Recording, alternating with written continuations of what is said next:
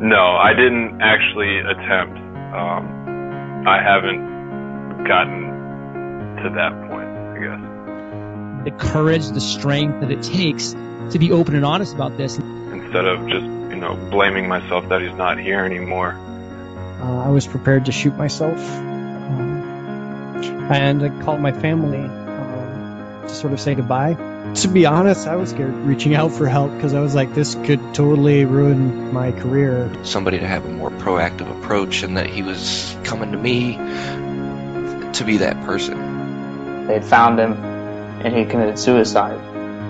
I just started screaming. I just felt responsible. Hello, everybody. I am Timothy Lawson, host and founder of the One Too Many Veteran Suicide podcast and project. I'm back with another story. I have Robb Novotny on the show, who's going to talk about his friend Dan, who died by suicide. Robb tells us he, he gives us the backstory on how he met Dan, how he became a mentor for him, gets into some of Dan's challenges. We hear about how Robb got the news that his friend had died and then the struggle that Robb experienced moving forward past that and how he was able to overcome suicide ideation himself. It's a very powerful story. I'm going to let Robb get to it. When you're done listening here, be sure to go to One Too Many Project. That's O N E, the number two, manyproject.com to listen to other episodes and to see more of what we're doing. Get in contact with me if you'd like to share if you'd like to share your own story, if you have ideas, you want to collaborate, whatever it may be definitely trying to grow this brand again, take it to the next level. So, without further ado, here's Robb Novotny. Be sure to stay tuned tomorrow for my momentary reflections. My thought process begins with painting a picture of, you know, exactly what the relationship built into. I think that would help connect real well with not only military members, but with any audience who who has a relationship with someone who isn't directly in their family, so to say. So the summer of 2008 is when our relationship really it took off. Um, we were both huge into sports and both from New York, living in Quantico, Virginia. So that's when you know the Yankees come out and it's the summer, so everyone's you know a little bit happier, so to say. Like you said, you're breaking out of the winter, and finally you know things start to bloom, and everyone gets a little happier. Um, so my wife and I would go go out to you know different bars and and watch the Yankees games, and um, that's where our relationship built from was these sports, and we talk and talk and talk, and we also worked together at Weapons Training Battalion in Quantico. So we're all way like for the summer of 2008, it really set everything up. I was I turned 21. He came up to meet my whole family for my 21st birthday, um, and that's pretty much from there, he he turned into a, a brother of mine. Uh, towards the end of 2008, um, my wife and I started going through some troubles, and she said she wanted to take two weeks and, and go back home and reevaluate, you know, everything and spend time with her mother and family. And then I had my buddy Daniel move in with me. So whatever, we're still doing our thing. It's still, you know, baseball season. Um, so we hang out. We're we're doing the thing, going to work, coming back home. Two dudes living in an apartment now, so we're you know hitting the hitting the the bottle every night pretty much. Um, when my wife comes back, I kind of stayed in this routine here. Uh, she said it was fine with him staying there, so now we became this like little triplet of a, of a group. We do you know everything together. It's still nice in Virginia until August. I mean, until uh, October, November. Um, so we had the Marine Corps ball, had a great time. Uh, moving forward, it's the winter now, and I get orders to leave for Iraq in uh, the middle of 2009. So I have to start my workup in February. Um, so with me leaving soon, we, my wife and I, made the conscious decision to, instead of her staying in Quantico where she has no family, move her back home, back up to Long Island. So then again, my buddy moves in after she leaves. Um, this time it's a lot less on the party side. He understands the fact that I'm leaving for Iraq and need to focus. So this is where he's deployed twice before, and this is my first deployment, and he starts taking on this role of a huge mentor in my life, uh, big brother, so to say. I didn't have a brother growing up, so he takes this this role. Um, you know, every time I come home from a field op, I come home and he's like, "Hey, what's the deal? How'd it go? This, that, the other thing." Um, and we forged this brotherhood where I could tell him anything, no matter how I knew it would like, disappoint him or something like that. But he was always at the end of the day proud, you know, to hear about these stories. Like, you know, that's, that's a thing as a young man growing up. You, I think you need this older brother figure if you don't have an older brother to look up to and make proud. You know, aside from the family, which they're always going to tell you they're proud of you, I think you need an outside source. Out, you know, he became this guy who was someone I looked up to every with everything I did. I was like, man, you know, I'm to go home and I'm to tell my best man, my my buddy, my brother Dan, about what I did today. So here we go. It's July of 2009. Um, my send off party went fantastic. Uh, my whole family came down. My wife came down. My friends all joined together.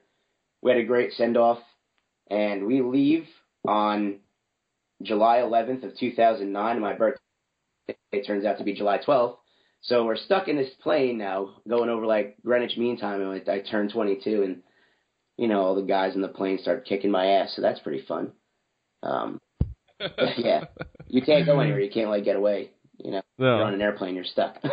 Yep, you're stuck, and there's no no sympathy for that. no, no, no. So that was fun. Uh, so the whole deployment went great, went outstanding. Um, we didn't lose any guys. We took minimal contact. It was 2009, so it was more of an advisory role. Uh, we're helping train the Iraqi police up, um, doing detainee transition, stuff like that. Uh, a little bit of uh, escorts and convoy support. So it was fun. It was a great time. Um, the 13 guys I was with on my team, we've, you know, they all have supported me throughout my whole cause now, my whole mission um, moving forward. So we get back in October 2009, and believe it or not, we get back on the 26th of October, and the Yankees win the World Series not a week later.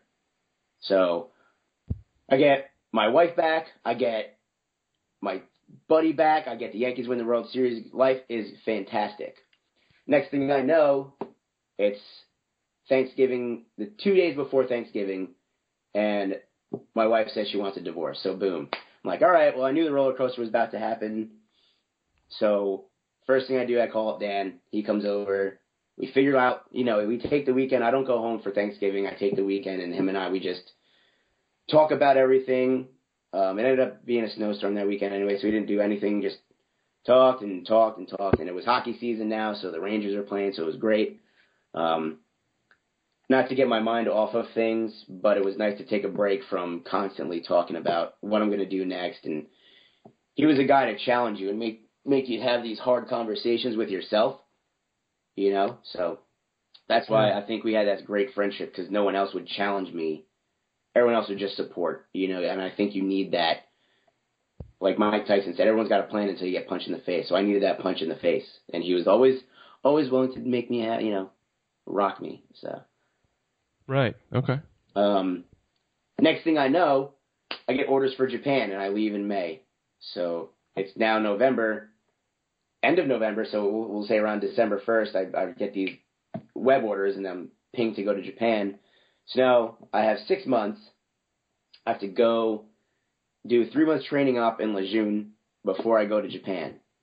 So out of these five months that I've, or six months I've left on American soil, I have to go through a divorce. I have to move all my things. I have to plan for Japan. I have to do all this crap, and it became overwhelming. And uh, throughout all this time, he had my back. He supported me. He was great through everything. Again, this big brother role. Like if I couldn't take care of something, he was there to help me. Help me with the legal side of it. Like told me he'd gone through a divorce before. He helped me like put a timeline in place. Like this is what you should have done by this day, by this day, by that day. So it was great. It was awesome. So here I am. I leave for Japan. Still married. Didn't have enough time to finalize the divorce. Now I have to figure out all that from overseas. So my first six months there were amazing. Uh, Japan is fantastic.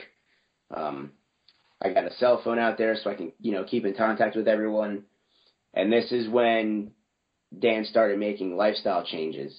He was a little bit overweight, but he had slipped a disc when he was on deployment. I don't know if it was while he was in Iraq or on a boat. So he was like, I'm going to get back in better shape. Started running on ellipticals, started working out in the gym a lot more, and tried to quit smoking. So we're both like, now we're like neck and neck, like progressing with each other.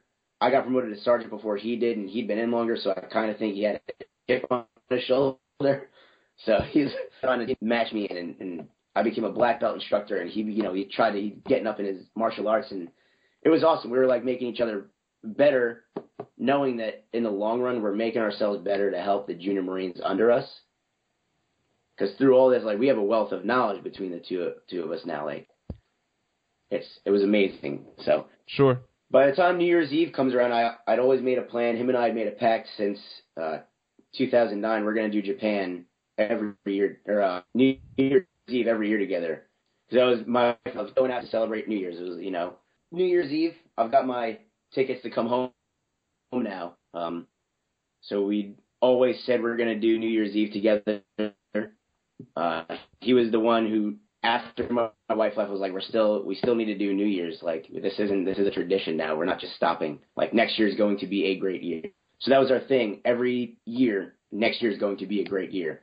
And we have a track record so far. Like every year had been a great year that we've known each other.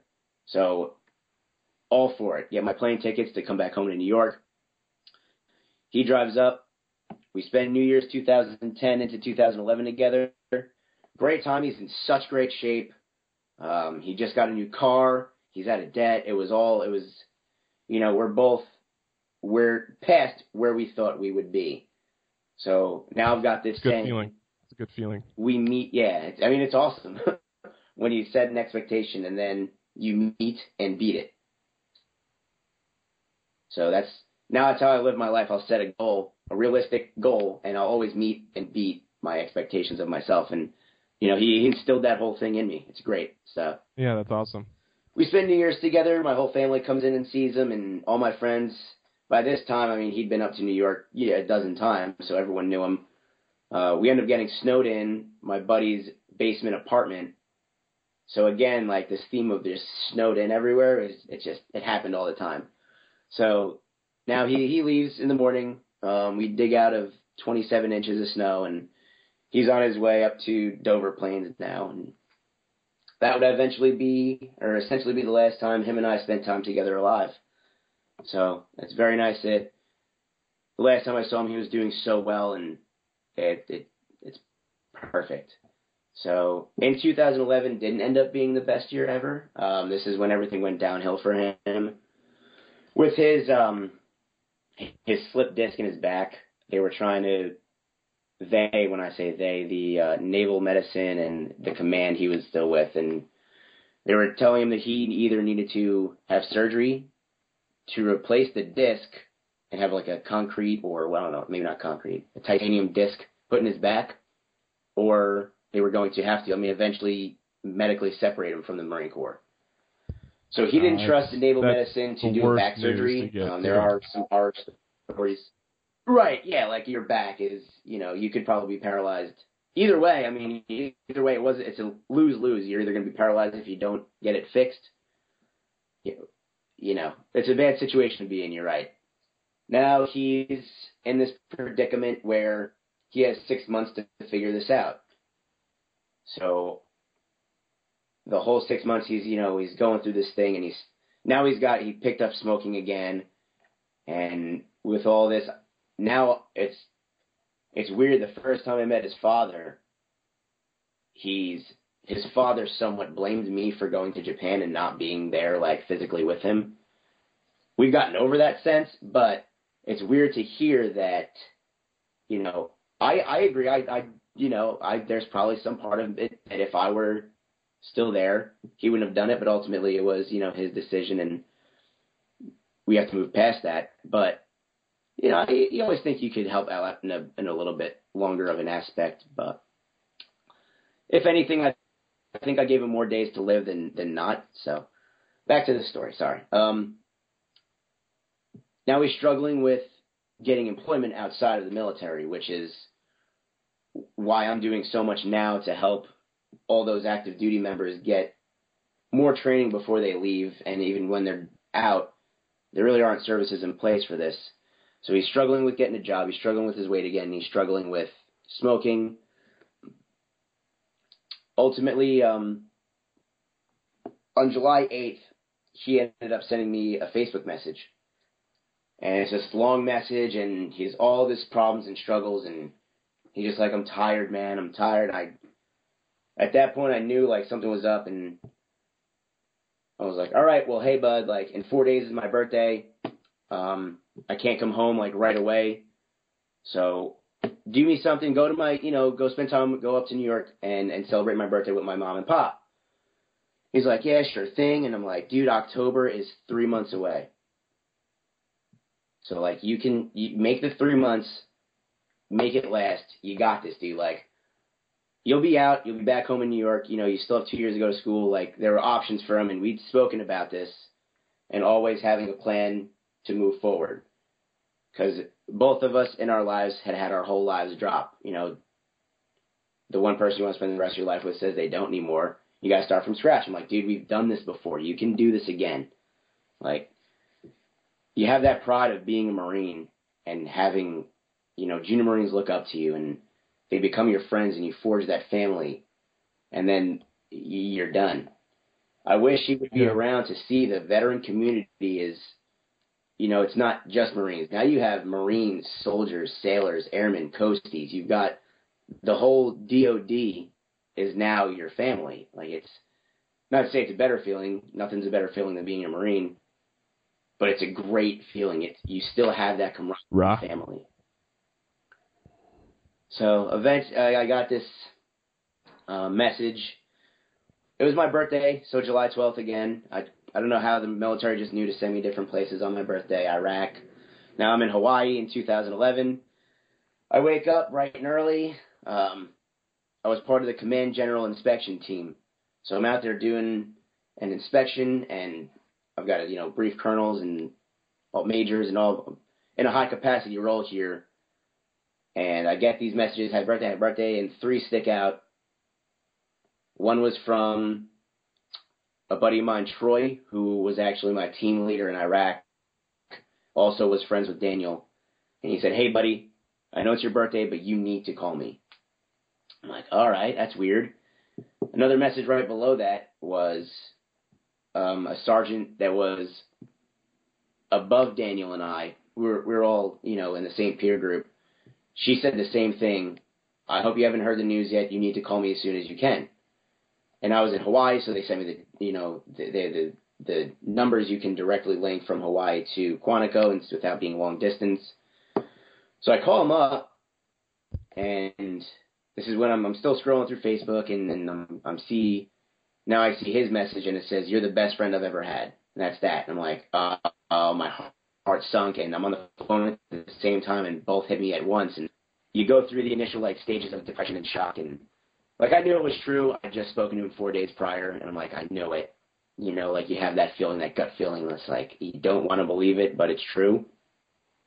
Your your mind starts patching together all the information that you have, and yeah, Right. And you you know, my whole thing is he's always told me like move forward. That's all you can do. Like remember and have memories, but always need to move forward. So it's the first thing I did. I set him on the phone and I was like, look, I just I'm in Hawaii. Like now I've just got him watching over me, and I just want to take the the high road in the best way possible. And I knew I was still in shock, and I understand how the mind works. And I'm like, I'm I just need to let it take its course. So I hang up the phone, and I've got it. I've got three more days in Hawaii, and on the the 15th we're out briefing and taking off and going back to Japan. So I was the driver too, and I had my my boss in the car and a junior marine we took with us. No talking going on, and I'm like I don't know if you can tell my personality through this already, but I'm in like a I'm out there. I'm, I'm very emotional. I put my my heart on my sleeve. I'm energetic. I'm the you know everyone looks at me for hey what are we doing this weekend? I don't know. Let's see what Robb's doing, and I'm that you know I'm that like kind of sounds like a jerk saying this, but I'm like the the glue for all my friends that come together and uprise and like happy go lucky and I don't know. I hope I paint a picture of myself that's like that and so it's weird when I don't have anything to say. That's when people are like they start to ask questions like, dude, what's going on, man? So I'm in this car and just robotic. This step, this needs to be done. Need to do that. Look at these docs. What's going on over here? And it was weird because I'm an empathetic guy. I like to get to know people, and I turned that whole mindset off. I was just a sergeant of Marines. I was doing my job. I was there. That's it. I was advising and instructing. So finally, on the car ride back, the day's over now. We have one more day of inspecting and one more day to outbrief. I just couldn't hold it in anymore, so I turned my gun and I was like, "Hey, guns! My best friend killed himself today." Like that's how I said it, and it took everyone by surprise, and no one. That's it. No one brought it up again. I was like, you know, a little, a little bit of relief. I don't know if they said anything back. Actually, I, they turned everything off again and just went back. And then, so now we're on the 13th.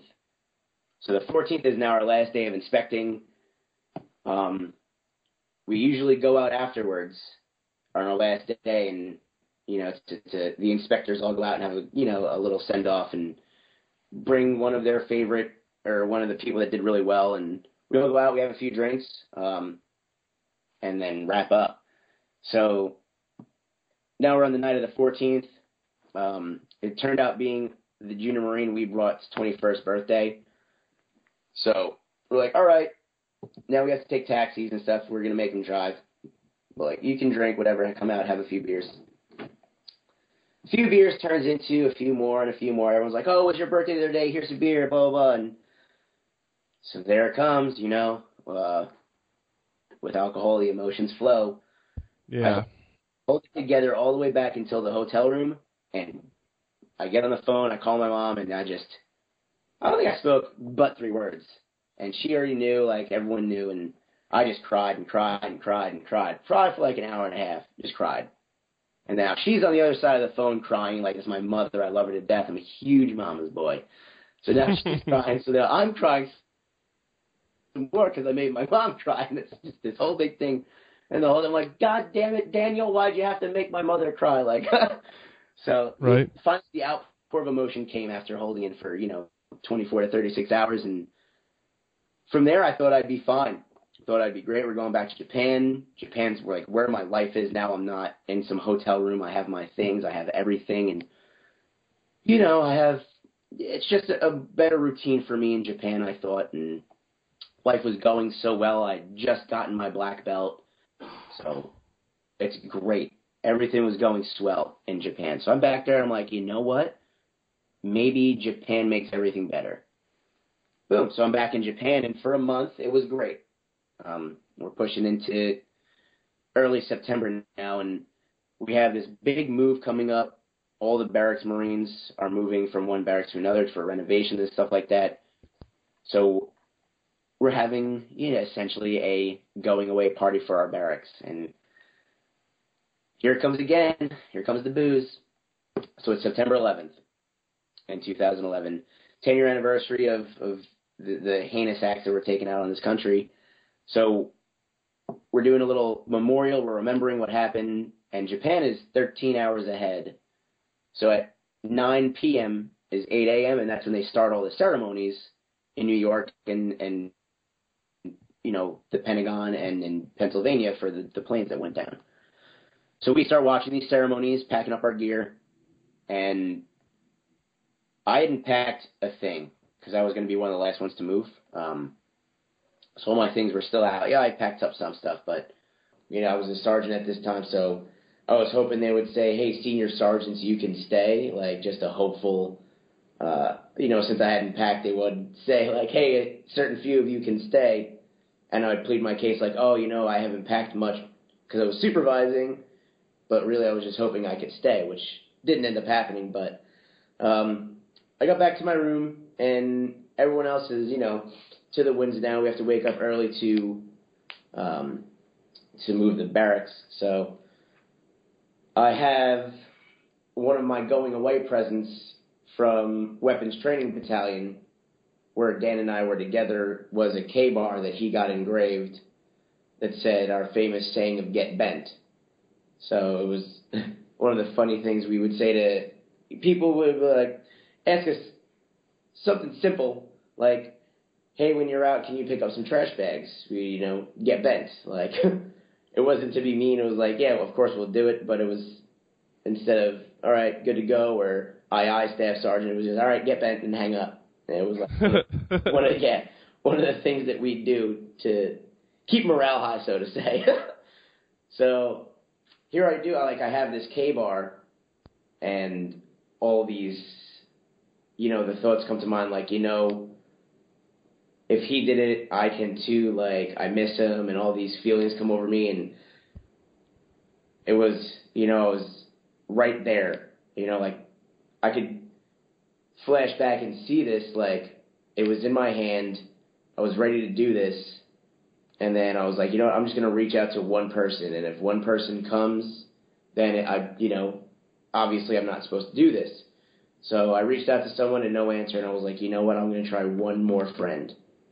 And then, thank God, um, my friend Jake answered the phone and came down, and we decided that hey, I need to go to the hospital. Like I, this isn't healthy anymore. From you know trying to go down to medical and and seek help, it took you know, this huge act for me to actually get help. So I've, I've told all my friends now like reach out to your buddies all the time. You know, who knows what they're going through, and and at, you could be just one friend they have in case something does evolve. It's just always you should always reach out to one more friend. Like even during the weekend, you know, you're out with your buddies having some drinks. Like, give one random guy, ran, one random buddy a shout. You know, it could change their day. So from there, I spent four days in the hospital, um, getting all evaluation and um, they did tests and, and they wanted to keep me and put me on medicine, but I kept telling like I'm 20. At this point, I was 23 years old. 20. I was 24. So 24 years old. I don't need to be on a regiment of pills. I need to speak to someone on like a regimented weekly basis. Like I need that. And all they want to do is antidepressant pills and so I ended up checking myself out of the hospital, and they eventually set me up with with a therapist, which was awesome. I think it was the best thing that could have ever happened to me because I need I know that there was something up there that needed to be spoken about, but I didn't know the questions to ask to get these feelings out. So that's why they're trained professionals, I guess, and you know they make the big bucks. Uh, but that, getting that help was definitely the best thing that could have happened. Um, so after that, my buddy uh, that I had gone to Iraq with, when we got back from Iraq, we we got into uh, sports together, and all this became one of my good close friends. His name is also Dan, so I've like collected these Daniels in my life, so to say. It's pretty cool. um, so him and I, in 2009 and 2010, were really close with our friend Dan that, that chose to end his life. So if he got there, he got to Japan on September 15th, and I got out of the hospital on the 15th. So it was like this great things happened at once, I guess. And, you know, I've never turned to suicide since then because now I have this huge support system and because everyone knows what happened. I'm not shy about it, you know.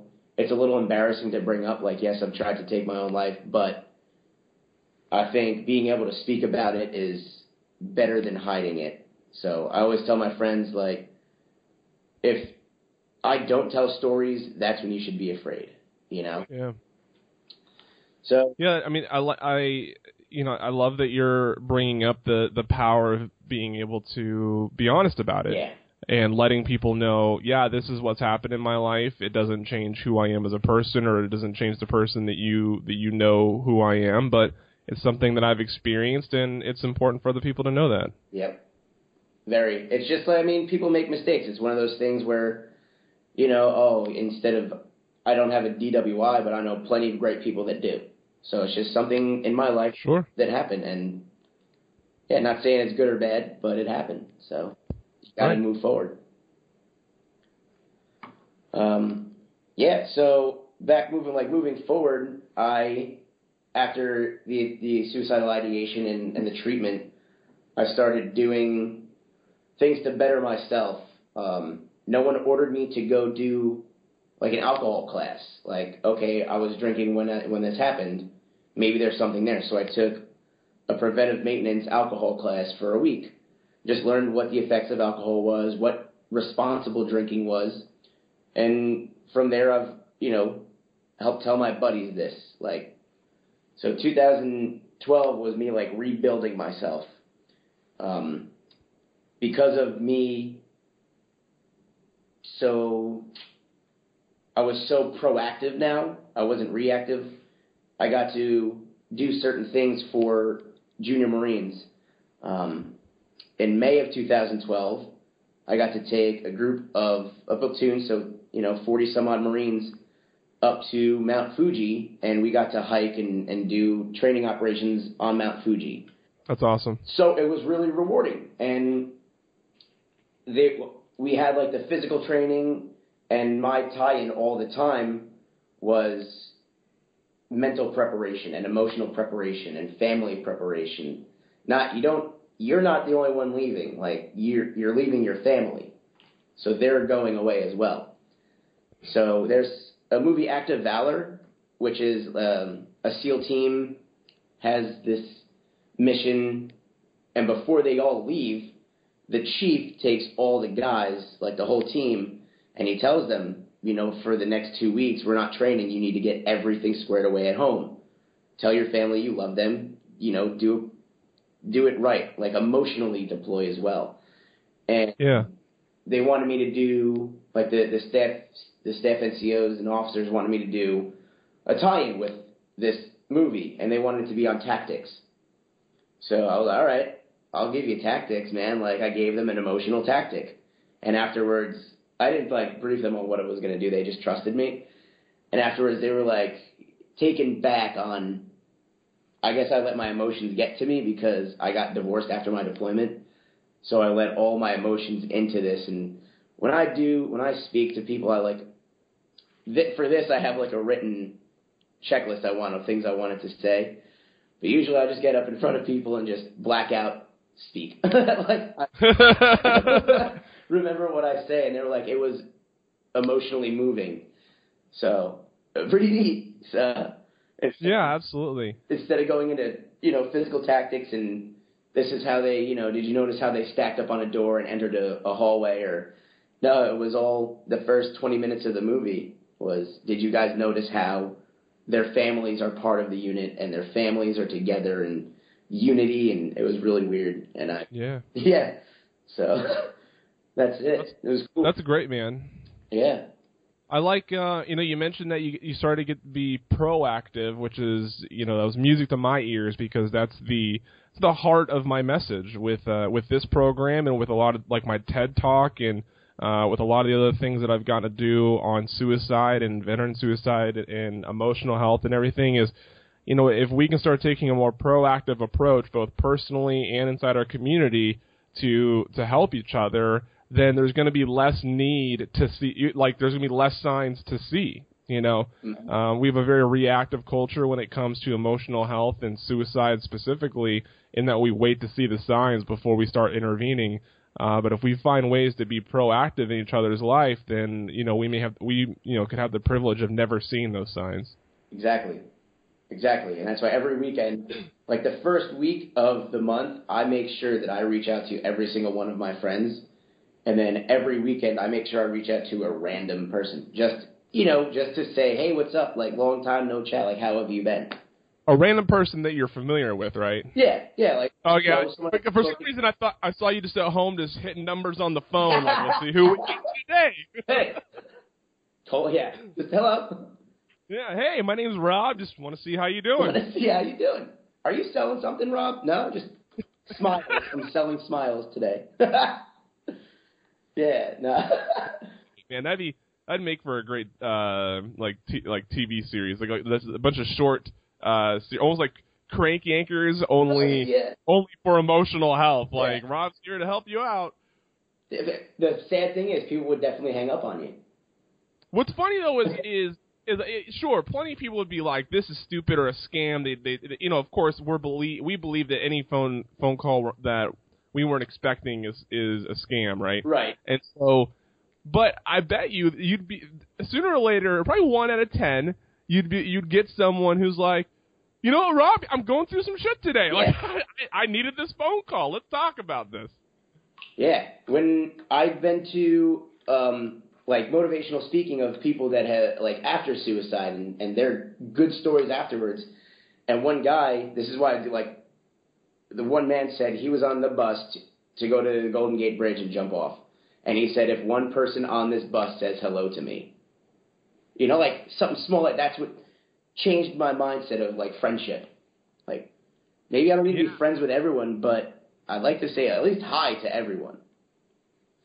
Yeah, I mean it's it's um you know it's important and it not only not only does it say possibly save their life, but I think I think we ignore the benefits it has for ourselves too. Being able to, I mean, what was I read something the other day? Um, and so I read a lot of articles. I can never remember which one's the reference, but I read something that said that loneliness can actually start uh, after a certain period of time. I want to say it was like three months. Um, can actually start doing more damage uh, to your to your mind and body uh, than uh, smoking does. Really? Yeah, um, I want to say it was three months, maybe it was six. I mean, I- know it was less than a year. It, took me by surprise about how uh, how quickly it started becoming. Um, but it it actually, you know, it puts your body in a uh, it puts your entire body in a state of depression. Um, and of course, loneliness. Um, you know, that's that's specifically talking about a lack of companionship and a lack of physical affection. Um, so you not you don't have people around you talking to you, and you don't have anybody like touching. There's no hugs, there's no handshakes, stuff like that. And this goes all the way. I mean, we're getting deep here, but this goes all the way back to, um, to research that they've done on babies, to where if you have a baby and you put it in a crib and you take care of it, like you feed it, you uh, clean up after it, you do everything you need to do to take care of a baby. But if you don't like touch it and hold it, it would die because the the touch to the skin, you know, wakes up their, uh, and this is getting a little too scientific for me, so anybody listening, forgive me if I'm butchering the explanation here. um, but the the point is, like, the body needs touch to wake up the the nerve endings and stuff like that when you're growing up, when you're when you're an infant, and you know, then fast forward to when you're 20, 30, 40 years old. You know, even though you know your your body has been awakened and everything, it still like desires that touch, and there's actually a physical uh, there's a uh, the lack of physical touch actually does something to your body and it helps contribute to that loneliness. Wow. Yeah, there's um I don't know have you seen the show Scrubs? Yeah. Yeah, so like there's there's an episode where they make fun of how lonely JD is and someone just shoulder bumps him and he like stops to cherish the moment. He's like mm, like and uh you know and I think and and that's that is as funny as that was. I mean that's that's almost how drastic it can get. Like people and when they don't have physical touch, like your body um like we've actually we've talked about this when it comes to deployment. We'll pull this back to the veteran space. Um I had Ron Garner on the show and we talked about how when you're on deployment you don't touch people not because you because you don't want to but you just don't you know like you, you you're not there's not really physical interaction with anybody and then you get home and everybody wants to hug you and shake your hand and stuff like that and how the body actually like you feel um even though you know the touch is about to happen the body still feels more exaggerated feelings because it's been so long since they've had touch Pretty neat.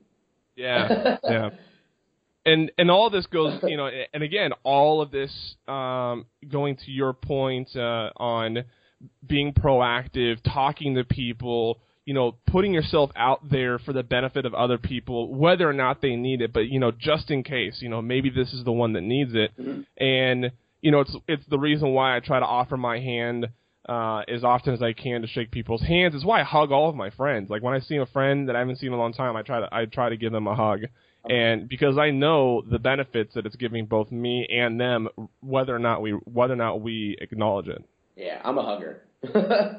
Me too, Robb. We're, we're, if we ever be in person, we're getting a good hug in. yeah, I'm actually Yeah. I shoot down to DC quite a bit, so Yeah, well, wonderful. I uh, I look forward to that hug. yeah, definitely. It's gonna be a hell of a hug. That's, that's what I'm telling you. That's gonna, it's gonna be a hell of a hug. Yeah.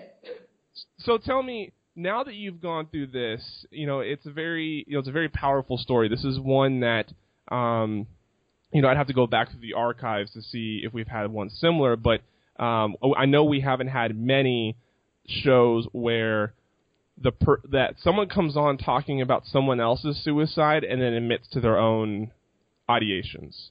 Um, a lot of you know it's it's it's either their personal experience and then that's it, or they talk about someone else's experience and they sort of talk about from a distance. But um, I think this is one of the few, if possibly the only one, where we've had where someone talks about this is what happened to a friend of mine and then I experienced it later down the line. Now that you've now you now that you've experienced both things, losing a friend to suicide and then experiencing it for yourself, how has that changed your perception on suicide behavior? Like when, how has that changed your awareness of it around you, and how has it changed your uh, proactiveness on it? My awareness, I guess, um, it's definitely, um, I guess, I'm not as you know, I like I said, like you said, the signs. You know, there, there are signs, but some people rationalize it and then there are no signs, you know, like people could just rationalize like, okay, this is the choice I'm going to make. I don't want people to know, so I'm going to avoid any of the signs that come with it. Like they put on a facade, which is a scarier part. So awareness, I guess, is, is getting more and more difficult. If even like our advancements in studies are showing like, you know, there are ways to combat it and it's like mental health is getting better and better as the time goes on. There's, you know, we're not doing lobotomies anymore, and like we actually have therapy. But I think people now are combating that side. You know, they know that there's therapy and they know that there's ways out. So it's it's just like you know any hacker. It's is what I kind of related to. They put up a firewall. Well, they're going to bypass that firewall. So I think it's getting more and more difficult to notice the signs of suicide to notice, to, to be aware of suicide. Um, that's why I, that's why, like I said, I just reach out to everybody. yeah. You know? Yeah. And I, I like, you know, that's a really, I hadn't even thought about this and now you're going to make me put a lot of thought into this because, you know, what do you do when you don't want someone to be worried about something? Well, you look at the signals that causes them to be worried and you avoid them. Right you know, we do it naturally with, you know, when with our significant others. Like I don't want them to know that I'm angry, so I know I know what I do that makes them ask why I'm angry, so I'm not going to do those things so that way they don't get tipped off. Right. And someone who is slowly going through that su- suicide suicidal ideation has the has the opportunity to to realize that and then like you said put on that facade and then there's a chance that the the signs just don't surface because they're actually suppressing them. Correct. And and they're avoiding them on purpose. And I hadn't really thought about that. And I'm gonna put. I mean, my brain's gonna go nuts later trying to process all of this because there's a whole nother issue now, right? Like yeah. we we just now got to a point where we can where we have a list of signs that we are confident are consistent with suicidal behavior, and now now we have to consider well maybe maybe these aren't even now now maybe these signs aren't even going to come through. What do you, what could you possibly look for without um, you know and I've mentioned this many times on the on the program it's you never want to be that person who says hey are you thinking about hurting yourself and being wrong because that's implying to the other person the way you're behaving makes me think that that may be the case and it really it it um it makes for a really uncomfortable dynamic between you and that other person. And so, you know, what what signs do you then go off of? What behavior do you go off of? And then what question do you ask without implying that the way that they're behaving is making you think that that's the case? It's such I mean, this is so difficult to wrap mm-hmm. our heads around. I don't uh, I don't expect anybody who is listening to the program or that has experienced suicidal behavior on their own or has witnessed or been a bystander while someone else is, has taken their own life to ever get it. You know, like I've been do I've been doing this for a little over a year and I still just sort of have an idea of what we may be able to do to slow down the rate of suicide. Yeah. I you know, I recognize that there is there's no uh there's no foolproof plan that can just cut a huge chunk of of suicides out of the equation. Right. There's no, and every case is different as well. So, Yeah. like you said, there's no cookie cutter approach to this. Yeah. So, do you know um, what was? do you know what the unit's response to Dan's suicide was? The unit, um, they did a whole investigation, um, which I has been sealed. I don't, you know, there were, you know, people got relieved in their jobs. They got um, not they didn't get fired, but they got reassigned. Yeah. Um, they there was no fault to the Department of Defense, United States Marine Corps. There was no no at fault. Um, there was ac- there was just zero response afterwards. No, nothing changed. The investigation went through. It was just like okay, they did the checks in the boxes, um, but there was really no response. Yeah. So no one went up to his funeral. It took because during the investigation it took you know a week and a half, two weeks for the Marine Corps to transport his body back home. So there, I mean, yeah, there was nothing. They did nothing special. Right. Okay. Um, we've, we- I think we've covered a lot here. I don't, I don't know if I have any any real other questions about your about your story for as far as um, opening up more uh, more of it and, and learning from it.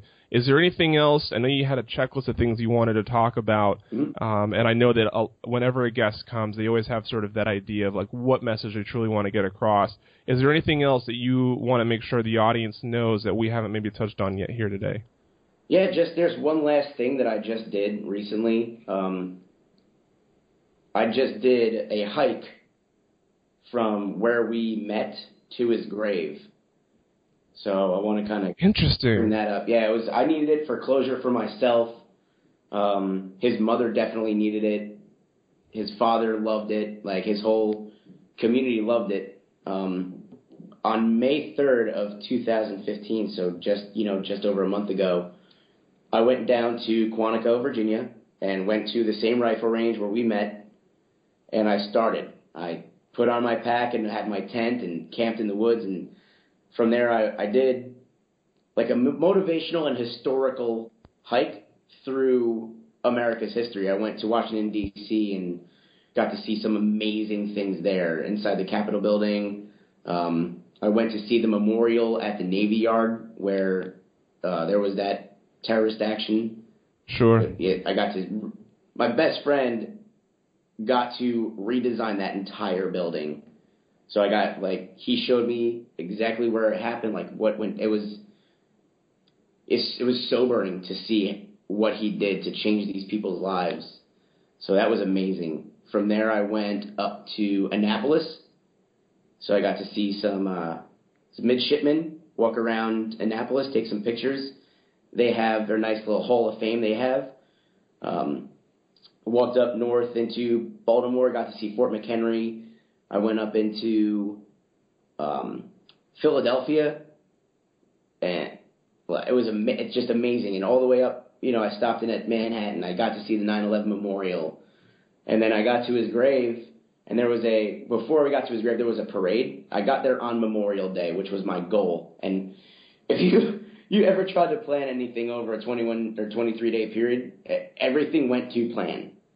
Like Wow. nothing went wrong. There was no day where it rained and I couldn't hike. There was no day where my feet hurt too bad I couldn't hike. So it was so weird how everything went according to plan. I got there. My goal was to get there by noon on Memorial Day, and we got there because extra people wanted to hike with me the last couple of miles after the parade.